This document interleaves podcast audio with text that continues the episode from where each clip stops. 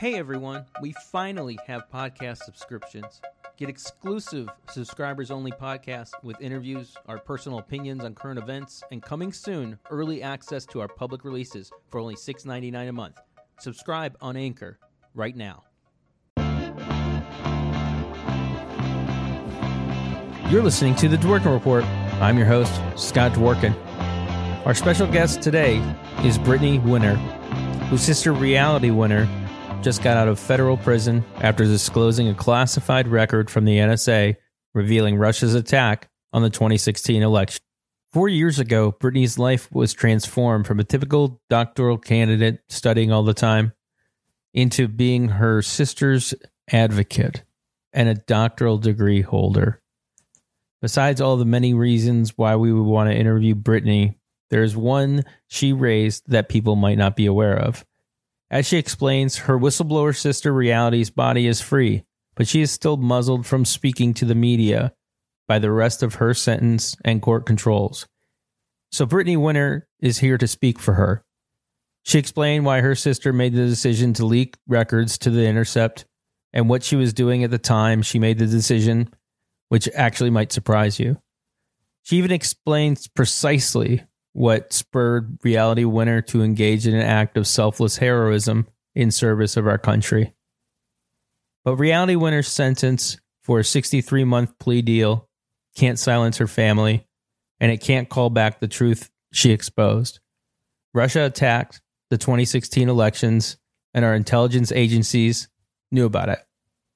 Her stark warning informed local and state election officials who otherwise would have never had a means or method to get briefed by the NSA.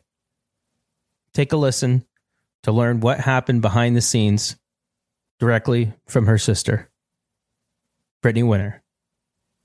I'm here with Brittany Winner, whose sister, Reality Winner, just got released from federal prison. And we are also joined by Indigo, who's seven months old. Brittany, how are you and Indigo doing today? We're great. Thank you for asking, and thank you so much for having us on today. No, it's wonderful. Uh, thanks for joining us on the program. Uh, you know, we'll we'll start out um, with when you found out reality was arrested, right? Um, what were you up to, and how did you find out? Well, I found out that reality was arrested um, very much after the fact, so I didn't know at the time. Um, when reality was being arrested um, on the night of, or when when she was able to have phone calls in jail the night of June third, 2017. I was actually out at a movie. I was watching Wonder Woman, and I kept getting all of these calls to my phone from an unknown number. You know, and, and spam calls, you know, are out of control now, but you know, frequently I would get them back in 2017 as well. And so I didn't answer them. You know, I'm sitting at a movie, but you know, after about the 10th or the 12th call, I probably should have, you know, realized that something was going on and taken one of them. But, you know, I was at a movie and I was really enjoying the movie. Um, so then, you know, I didn't really think about it much after that. But um, later on that night, my mom texted me. It was probably like 11, 11.30 at night. And my mom does not stay up that late. So, of course, when she texts me, there's something wrong. And my mom texted me that she and my stepdad, Gary, were on their way to Georgia because reality was in trouble. And of course, I'm like, immediately I realized that it was reality who was trying to get a hold of me through those 10 to 12 calls that I didn't recognize. And I felt really bad. Um, so that's kind of how I found out that that reality had been arrested and that she was being held in jail. And had reality been in trouble, quote unquote, before? Reality had been in small amounts of trouble before. Like, um, for example, my mom loves to tell the story about in middle school in eighth grade, reality started a food fight and I don't I don't remember why. Um, reality had some sort of reason. Of course, it wasn't just for no reason. Um, but because of that, because she organized this this food fight, reality was not allowed to walk the stage for eighth grade graduation. And I remember um, mom being upset and reality being upset, and them just kind of holding each other, crying. And of course, I'm standing, you know, in the corner of the room, going like, "Well, I mean, come on, what did you think was going to happen?" Kind of thing. You know, actions have consequences so i mean that's that's the caliber of trouble that my sister had been in before as far as you know just a food fight. It's not you know she's she's never hurt anyone. She's never you know um, done anything to put anybody in any sort of danger. So um, that's the kind of person that reality is is that her her trouble is you know what what some people might even go so far to say is as good trouble, especially the type of um, thing that she did back in back in you know May of May to June of 2017. I uh, once stole a butterscotch candy and uh, that, that I wasn't allowed to have. My mom was like, "No." I was like five, six years old. It's one of my oldest memories, and she's like, uh, "We get into the car, and I remember unwrapping it, and she could hear it, and she just pulls like a U turn, goes back to the candy store, makes me go up to the guy who's running the counter and apologize for stealing the candy, and I'm like bawling, upset or whatever." And he like goes and gets like a pound of candy and gives it to me. We get, and I'm like, I don't understand what to say because he felt bad or something. Don't worry about it. You know, just don't, you don't want to do that kind of thing. We get back in the car. My mom takes that pound of candy and she gives it to my sister. And it just was like the biggest burn to me. Uh, I, Did you learn a lesson? I learned a lesson. I never, I never stole another butterscotch candy a day in my life. I can tell you that. Um, you know, Good, so it's not it's not very tasty in my opinion. Right. So. I'm one of the few. I like those little things. Uh, the, the the orange looking ones, of course. Um, so your your your family. What so when you they got to Georgia, were you able to go over there, or were you stuck in Texas at that time? Uh, and what was it like, like the first time you talked to your mom about this? Um, was it like frantic, or there's nothing you can do about it? Did you even know what she was charged with at that time? So I was actually in Michigan at the time, um, doing my PhD. So um, I was very far away from both my family, you know, my mom and my stepdad, and reality. So I'm in Michigan, reality's in Georgia, and my mom and my stepdad are in Texas. So it's kind of a big old triangle that spans, you know, the Midwest, Southeast, and of course Texas. Um, so I didn't actually get to go to Georgia until a little bit later. Um, I would have liked to go immediately, but um, I couldn't. So studies, uh, my lab studies didn't permit me to, and I couldn't leave immediately to go to Georgia as much as I'd wanted to, to be there for reality and to find out what was going on. Um, because at the beginning, we, and I mean we as in me, my mom, and my stepdad didn't know what reality was charged with. Um, and I believe that lasted for a day to like three days. And then all, then it was all over the news that this, you know, NSA contractor was being charged with espionage and being charged with, you know, willfully um, retaining or transmitting a classified document. And so my mom tells a story about how she didn't know what reality was being charged with at all, even though she had gone to, you know, some of reality's um, pretrial detainment hearings. Um, as far as I know, they didn't, nobody really ever told her what reality is being charged with. And finally, she asked somebody from the press and she said, Do you know what my daughter's being charged with?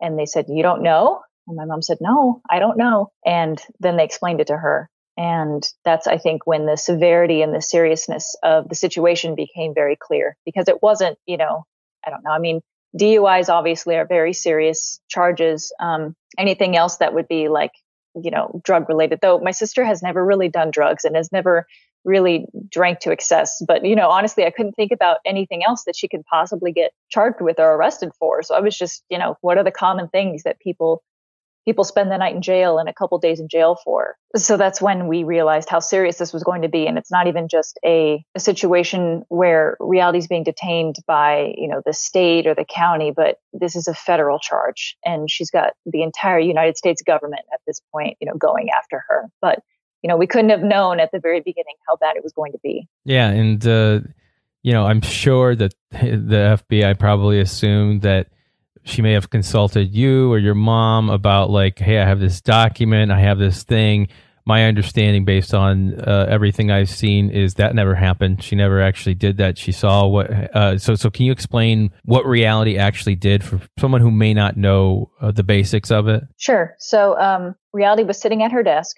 You know i don't i don't know what day of the week it was but it was normalish day um, and she saw that on the tv in the room um, there was Fox News playing, and on Fox News there was an announcement that James Comey had just been fired, and he was the head of the FBI. Um, James Comey had just been fired by President Trump, and this was in the middle of you know the summer of 2017 or the very beginning of the summer of 2017 in the middle of the swirling sort of accusations um, about how the Trump campaign might have colluded with Russia in order to win the 2016 election. And you had the conservative news sites saying this is a hoax.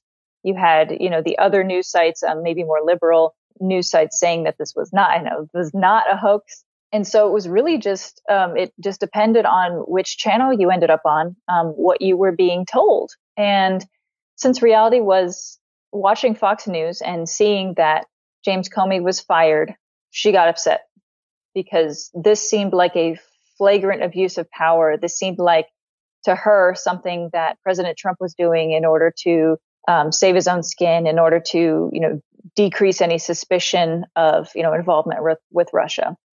And then on Reality's computer screen, she saw a memo, an internal internal classified memo, essentially on some sort of bulletin board, um, NSA bulletin board that detailed a Russian spear phishing campaign. And this essentially was Russians who were sending emails to voter authorities in different states. So there were, um, I believe, 11 states that were affected.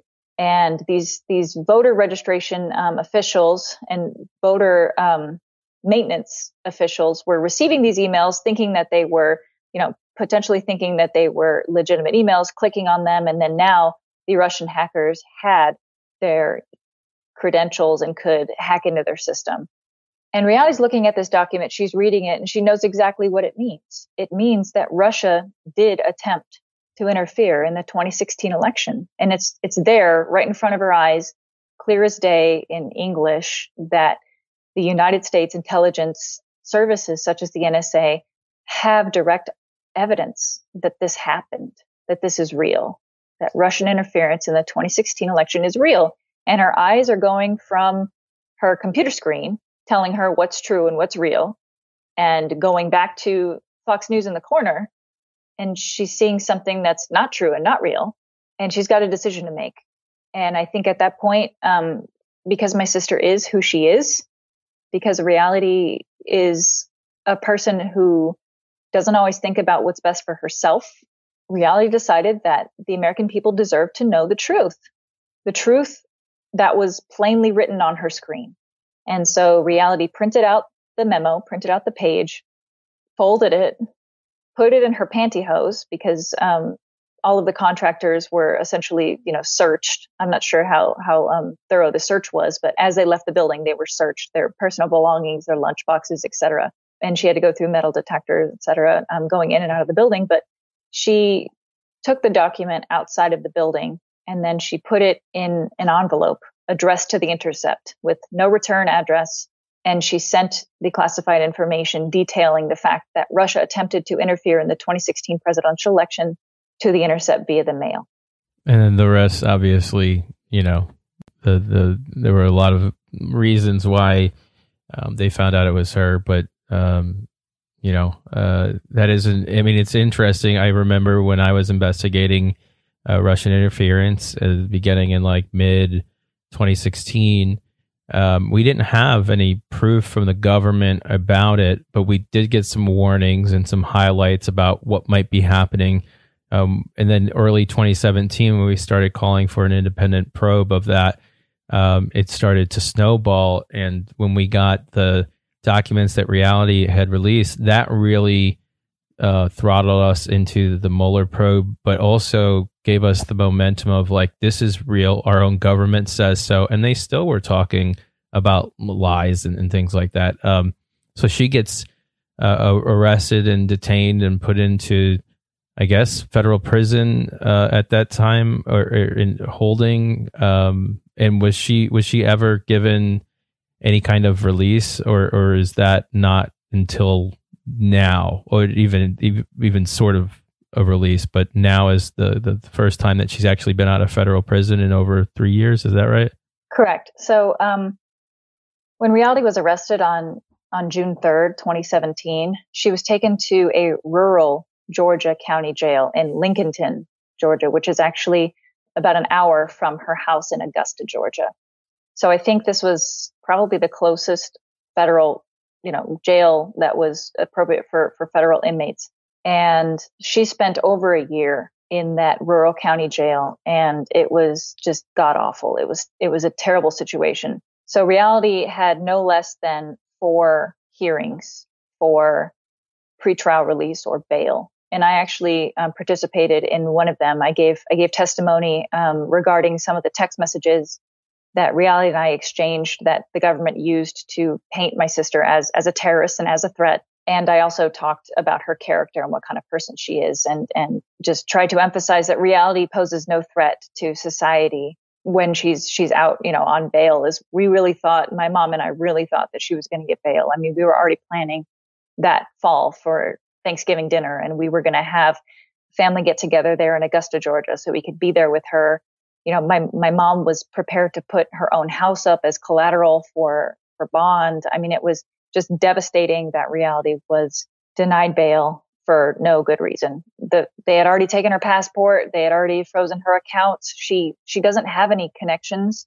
She doesn't have any money. Like, where's she going to go was kind of our just incredulity at this, at the whole situation. So reality spent over a year in that rural Georgia jail where, you know, oftentimes they needed to, um, reality would actually call our mom if she needed anything. Like when the inmates ran out of toilet paper, they were out of toilet paper for four days thereabouts before, you know, finally something happened. And, you know, reality was getting a reputation of, of being kind of, you know, some sort of, you know, whiny, you know, entitled person. And it's like, well, if having toilet paper means you're, you know, needing toilet paper and, you know, doing whatever you can to get it when you're locked up like that, uh, makes you whiny and entitled, then I think most people would be whiny and entitled because that's just, you know, it's, it's wrong. It's like basic, basic necessities and human rights. And so there were, there were a lot of times when, when reality needed our help on the outside to get things on the inside because they're understaffed. And of course, this was, this was all pre COVID, but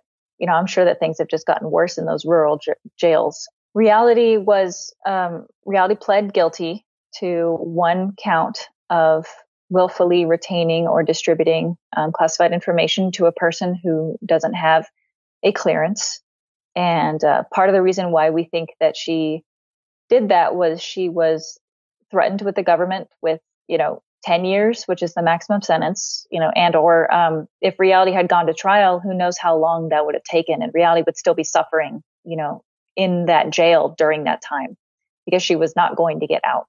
And so the government really wore her down and, you know, broke her spirit. And when the government secured the record breaking 63 month sentence, they actually had a party and there was champagne and they toasted each other um, on how good of a job they did. So um, that whole situation was obviously very, very bad. But um, reality was able to go to FMC Carswell, Federal Medical Center Carswell in Dallas Fort Worth area and this is a specialized facility where we believed that reality would get her medical needs met, such as um, treatment for her eating disorder, her OCD, um, and her anxiety.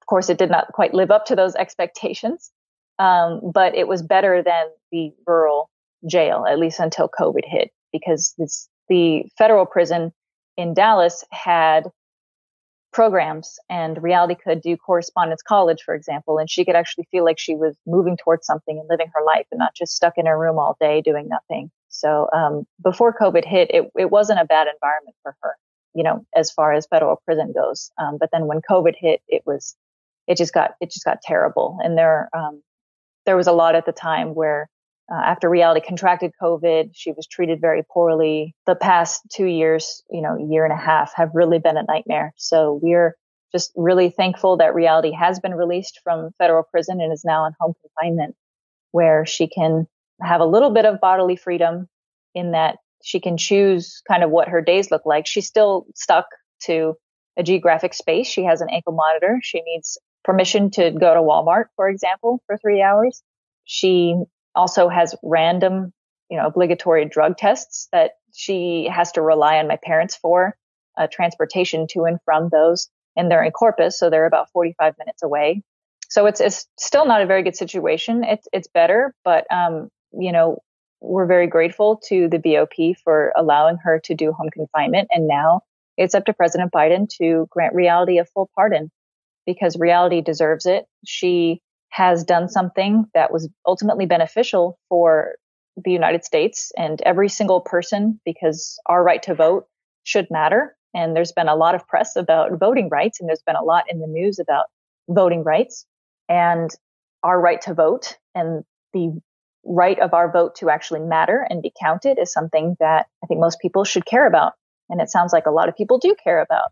So reality deserves a pardon for protecting our elections and for shedding light on some of the things that were happening back in 2016 that hopefully we won't allow to happen anymore. I was going to ask this as one of my last questions, but I'm going to move it up. Um, if you could, let's say for some reason, God forbid, I, I, hope he's not, but if if President Biden were listening to this right now, uh, what would you say to him? I'd say, call me. I'll be there, um, you know, as, as fast as humanly possible. I think it's only about a, um, maybe a five ish hour drive from where I am. So I'm happy to drive up. I'll meet with you at your convenience. Um, and I want to talk to you about my sister, Reality Winner. And I want to um, ask you to give me the opportunity to convince you that my sister deserves a pardon and that there's there's no downside there's only upsides and that it would make a huge difference um, to us and to a lot of people who support reality so let's say he would say okay um, yes she did this but i don't know based on these documents it seems like the government has alleged that she hates america. Does she hate america? Reality does not hate america. If you if you hated something you wouldn't try to improve it. You would only try to tear it down. Um, reality did not divulge information that betrayed, you know, ways and means. The Russians already knew that we knew that the Russians already tried to interfere in the 2016 election.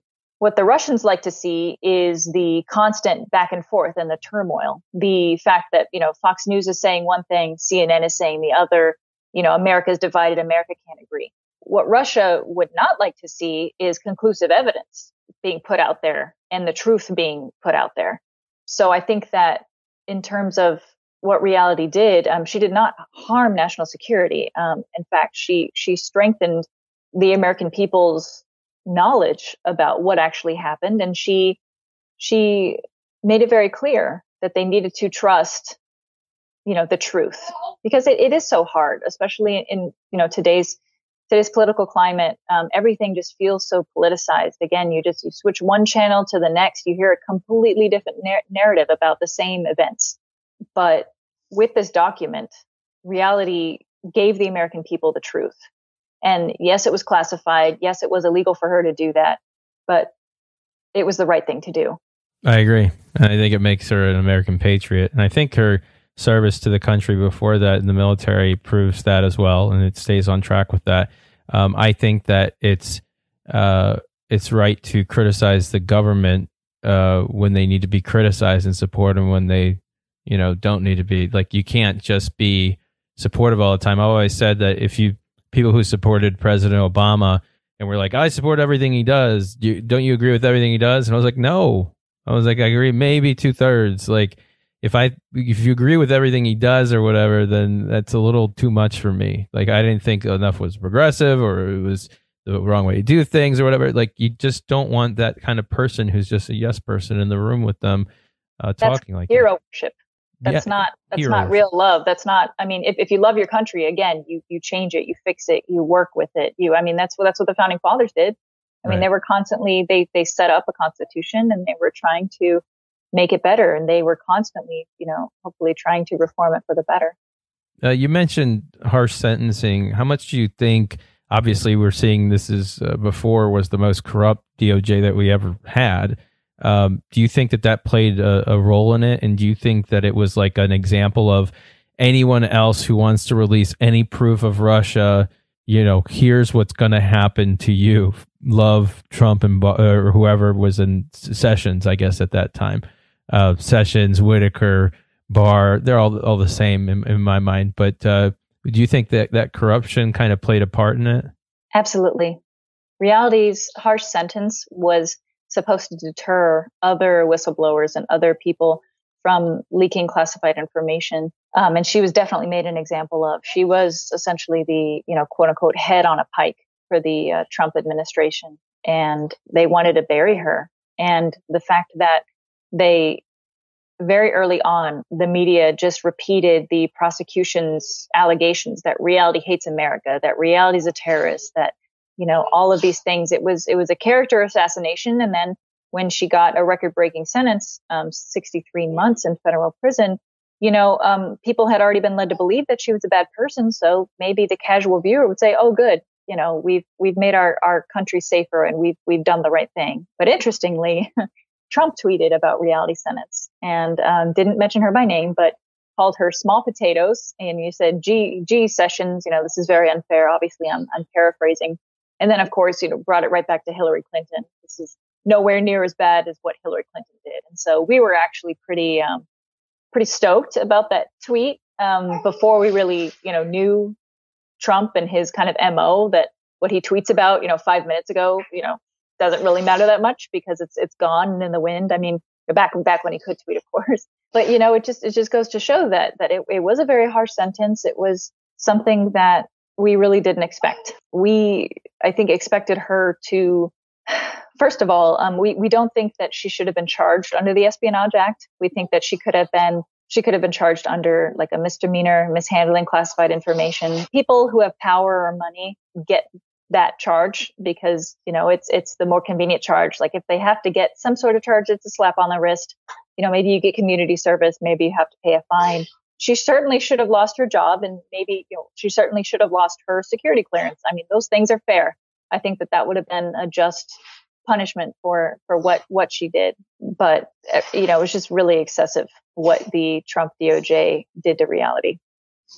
She reminds me sort of like uh, Lieutenant Colonel Vindman and the Khan family, the Gold Star family, and you know this suckers and losers sort of mentality that they had of attacking veterans and I think that's one of the keys is attacking reality is attacking a veteran. And no matter which way you put it, part of it, it just seems so clear to me that this was, this was used as a catalyst against whistleblowers within the government, especially uh, because, it, and then all it did at that point was backlash. And obviously it brought more attention to it. And I think that th- this was not what they planned, how, how things to end and whatnot. In regards to you specifically, and I know, you're from what I've learned about you, uh, it's it's not you're a pretty selfless person, and uh, you've you've done a lot for your family and uh, done what you can for reality. But uh, how how has this impacted your life?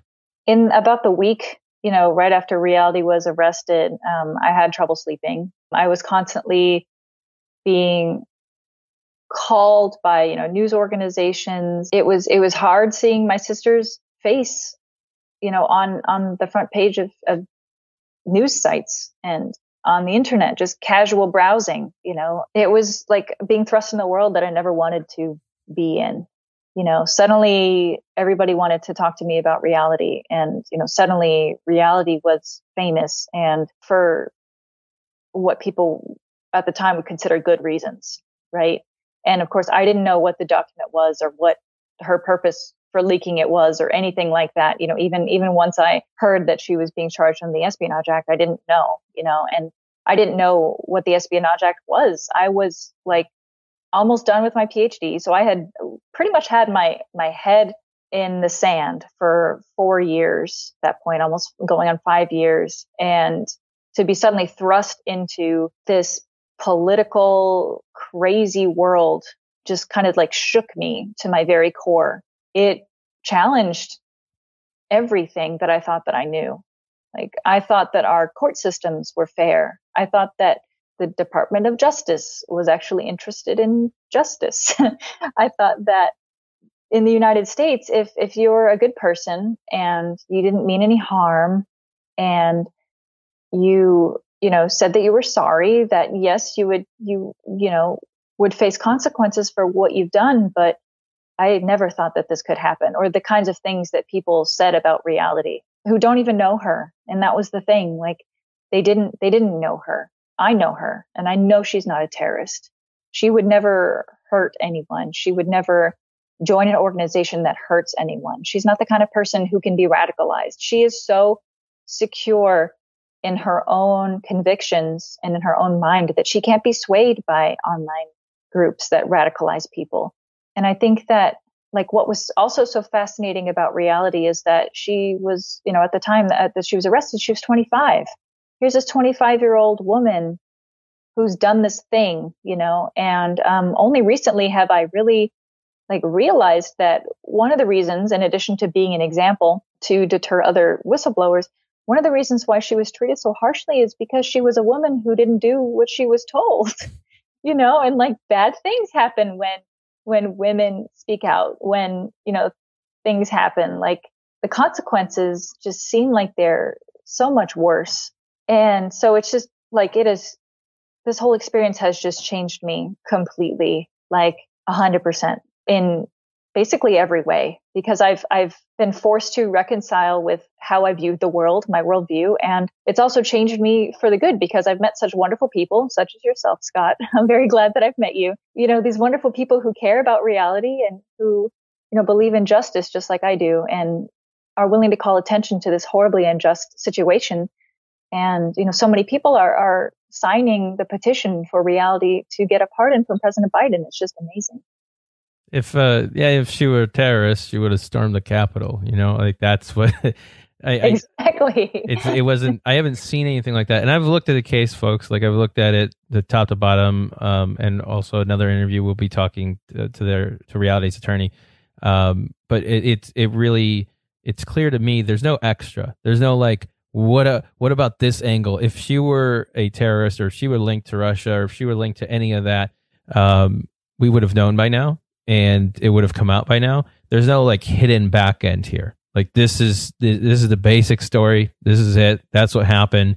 People have done much worse and gotten a lot less, even away with uh, things like this. Because again, while it may be a crime, the biggest crime was the acts of war committed by Russia, and exposing that because our government was lying about it was a pretty big deal. So uh, and very important to, to me and uh, to our country. You know, it's been a, a long road or whatnot, and I know that uh, Indigo's what seven months old. Has, has, she been able to meet Indigo? Has Reality been able to meet Indigo yet?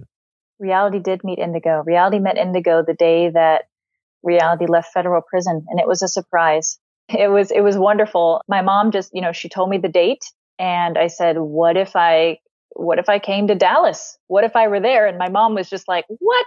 She was shocked because she never even considered it. And I was like, you know what? I think, I think we need to make this happen. And so we did. And, and, and Indigo was, was actually six months old at that time, but it was about, about a month ago or so. And, um, it was Indigo's first plane trip and she did wonderful, but reality pulled up in the car in the back seat. And according to my mom, um, reality almost jumped out of the car when she saw me and the baby um, while it was still moving. So my stepdad Gary had to be like, okay, reality, hold on, wait till the car stops moving. And reality just ran up to us and she was just so happy, like the tears of just happiness. She, she loves Indigo so much.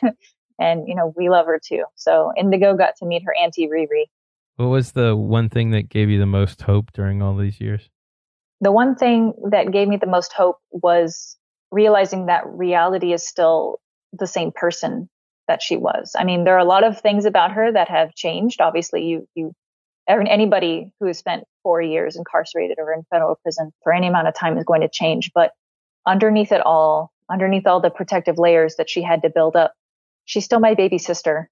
And we still talk about stupid things and we still make stupid jokes and, you know, if, if people were listening to us, they would think that we're, you know, weird or they would think, you know, bad things about us, but we're very sarcastic is the thing. And we, we obviously, you know, don't, don't mean things. We don't say anything, you know, really bad, but, um, we say just ridiculous things like over the years, um, even though everything has been very heavily monitored, everything that I say to her and that she says to me, we were still able to connect through humor and uh, for example, there's this this is this uh, horrifying internet cartoon called Salad Fingers. I don't know if you're familiar.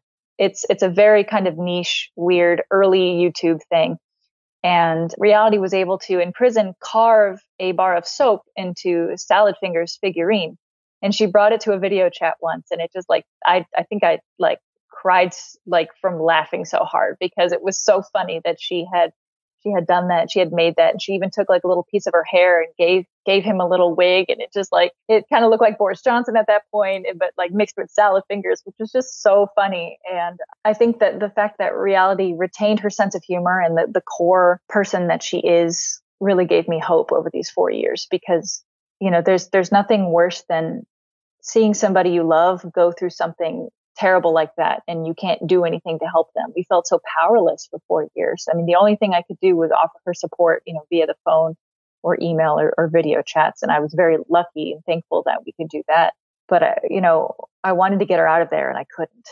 So we did the next best thing and I tried to transport her mind at least a little bit out of there. And what's been great about her not being in federal prison anymore now is that we text and, you know, constantly back and forth memes, pictures, you know, just, just so many things. And one thing that I've, I've learned, uh, you know, with these seven months after I, you know, had indigo is it's no longer, you know, really, how are you? It's, you know, in the morning, the text is, how's the baby? So that's interesting. And reality is definitely um, just obsessed with Indigo and just loves to see pictures of her every single day. Final line of questioning here. This is a different question, I'm sure, that you might get. Uh, do you think reality, your mom, or even you will ever plan on running for office?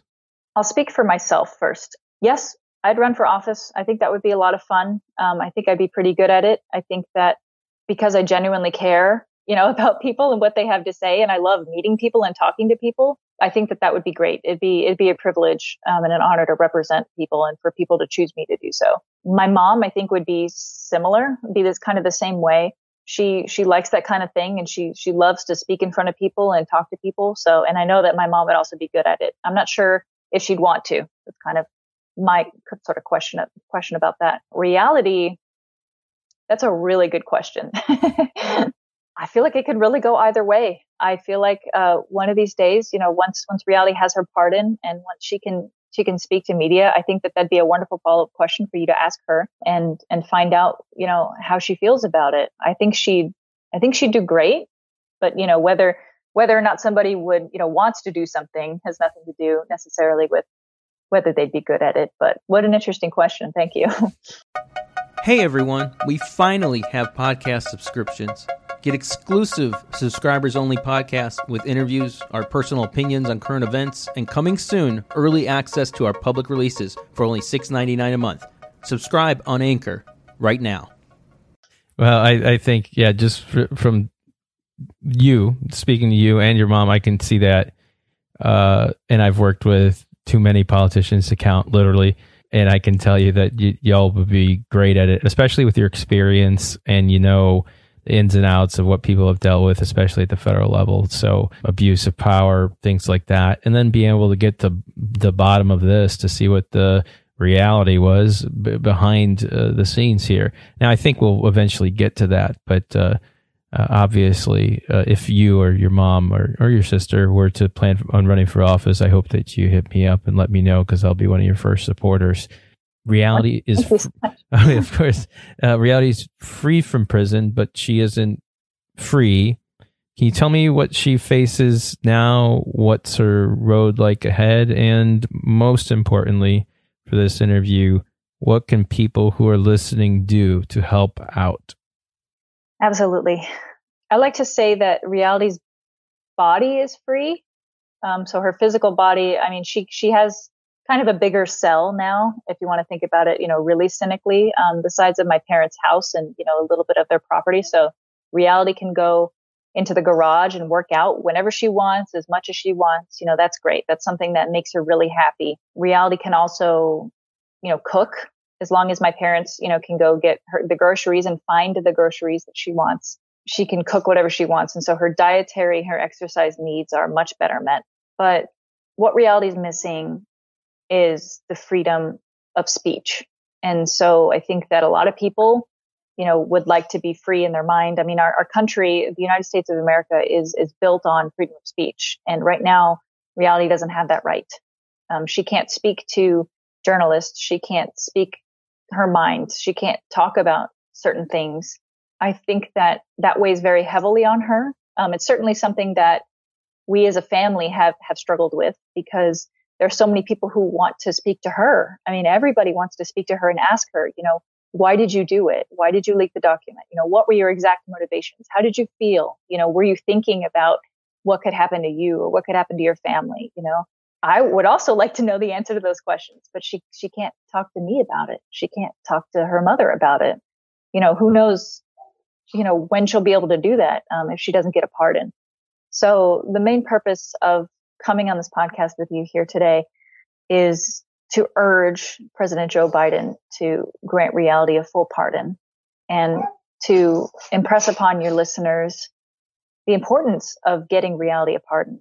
That anybody who has heard this story and who feels like reality should get a pardon, please keep tweeting, keep posting things on Facebook. Please keep up the pressure. Um, there is a a petition for reality's pardon. If you go to standwithreality.org, you can find more information about reality, her case, more pictures, and uh, and the petition. And so, I would just ask people if, if you care, if this is something that you know is is has been interesting to you, if you feel like reality should have been treated better, that first of all, we appreciate you. We appreciate anybody who cares um, because for four years it's it's been very difficult getting the word out because people have heard that reality, for example, is a terrorist or wanted to hurt her country. And hopefully I've convinced you that that's very far from the truth. And, you know, I'm happy to talk to anyone who really wants to talk about my sister um, and, and tell you that reality is not a terrorist and that she loves her country. I would urge people to keep up the pressure, um, write letters to President Joe Biden. And if there's anybody listening to this who can speak to President Joe Biden or um, anybody um, connected to him, please bring it up or at the very least tell him that I need a meeting with him, that I'd be glad again, any, anytime, day or night, you know, just give me an hour's notice and I will start driving and I will be there at the White House. And I would love to have five minutes of President Biden's time to convince him that my sister, Reality Lee Winner, desperately needs a presidential pardon. When I crafted my report on Donald's Russian ties, just his business ties between uh, you know, for the last, I guess now 40 years or so. Um, when I did that, and I, it was two days after the election, and it was determined that he had won. Um, and I started running around Congress with it. I did not look at like the tomorrow of it. And I just remember that when, when I was bringing it around and whatnot, I didn't think about me at all. And I just have a feeling that reality had something like that going on as in like the truth needs to come out because this is going to hurt a lot of people and if you look at what's happened now it he hurt a lot of people and and so like i think in the grand scheme of things uh i can pretty surely say that your sister saved some lives and helped people because fighting this misinformation like that's the idea uh, the Russians wanted to craft that divisiveness and also, you know, I mean, they're lying about COVID online, you know, as if they're Americans. Like they're killing people. And so that's the bottom line there. And your sister was like, no, don't kill people. And that's, I think, the end game that you can see there is the truth needed to come out. Uh, I think that your uh, sister will be painted as the hero she is uh, in the long run. And this will all you know, hopefully be put behind her. But it can't do that without everybody's support. And so make sure you visit standwithreality.org. Uh, that website will be in the episode's notes, and we'll also be pushing that out with the three part episode series. Just because it's you and you're pretty inspiring to me, I, I'd like you to leave us with some, let's call them words of wisdom. People who are struggling right now with their family, just in general, whether it's COVID or wrongful imprisonment of a family member, you know anything there what would you be uh, po- positive words of wisdom to to part us with it's nothing new but you know hug your family tight hug your mom you know call your mom. There you go call your mom. That's basically it right? Call your mom call your dad um, call your family the people who who matter to you. Hug your kids. Just like you never know when something can happen, whether it's, you know, recently there was that really tragic condo collapse in Florida, or, you know, when my sister was arrested, I didn't know that the next four years would be really difficult and challenging. I wouldn't be able to talk to her whenever I wanted. Or I wouldn't be able to visit her. And I wish that I had known in, in May of 2017, she was planning this trip and she really wanted me to come with her. And it was a very important trip to her. And I was working on my PhD at the time. And I thought for sure that I couldn't go. You know, even though it was only going to be like a three day weekend, very quick trip. Know, I just decided that there was going to be, you know, other opportunities in the future for us to go on this trip together. But then, of course, you know, about a month later, reality was arrested, and you know, um, we don't know when she's going to be able to go on a trip like that. And so, I wish that I had gone. That's a lot of words of wisdom, but essentially, don't don't miss the opportunities to spend time with a loved one because you never know when you're going to not have that opportunity anymore. Standwithreality.org. Brittany Winner, thank you so much, and Indigo Winner as well. Thank you so much. Um, I really appreciate you having me on the show and giving me a chance to talk about reality. Um, I love talking about reality, and uh, Indigo likes blowing raspberries, so we're all we're all happy here. Be sure to subscribe to our podcast at anchor.fm slash Dworkin Report. Thanks again to Brittany Winner for taking the time today. Thanks to our producer, Grant Stern. You can follow him at Grant Stern. To visit our website, you can go to dworkinreport.com. Thanks again for listening. Onward!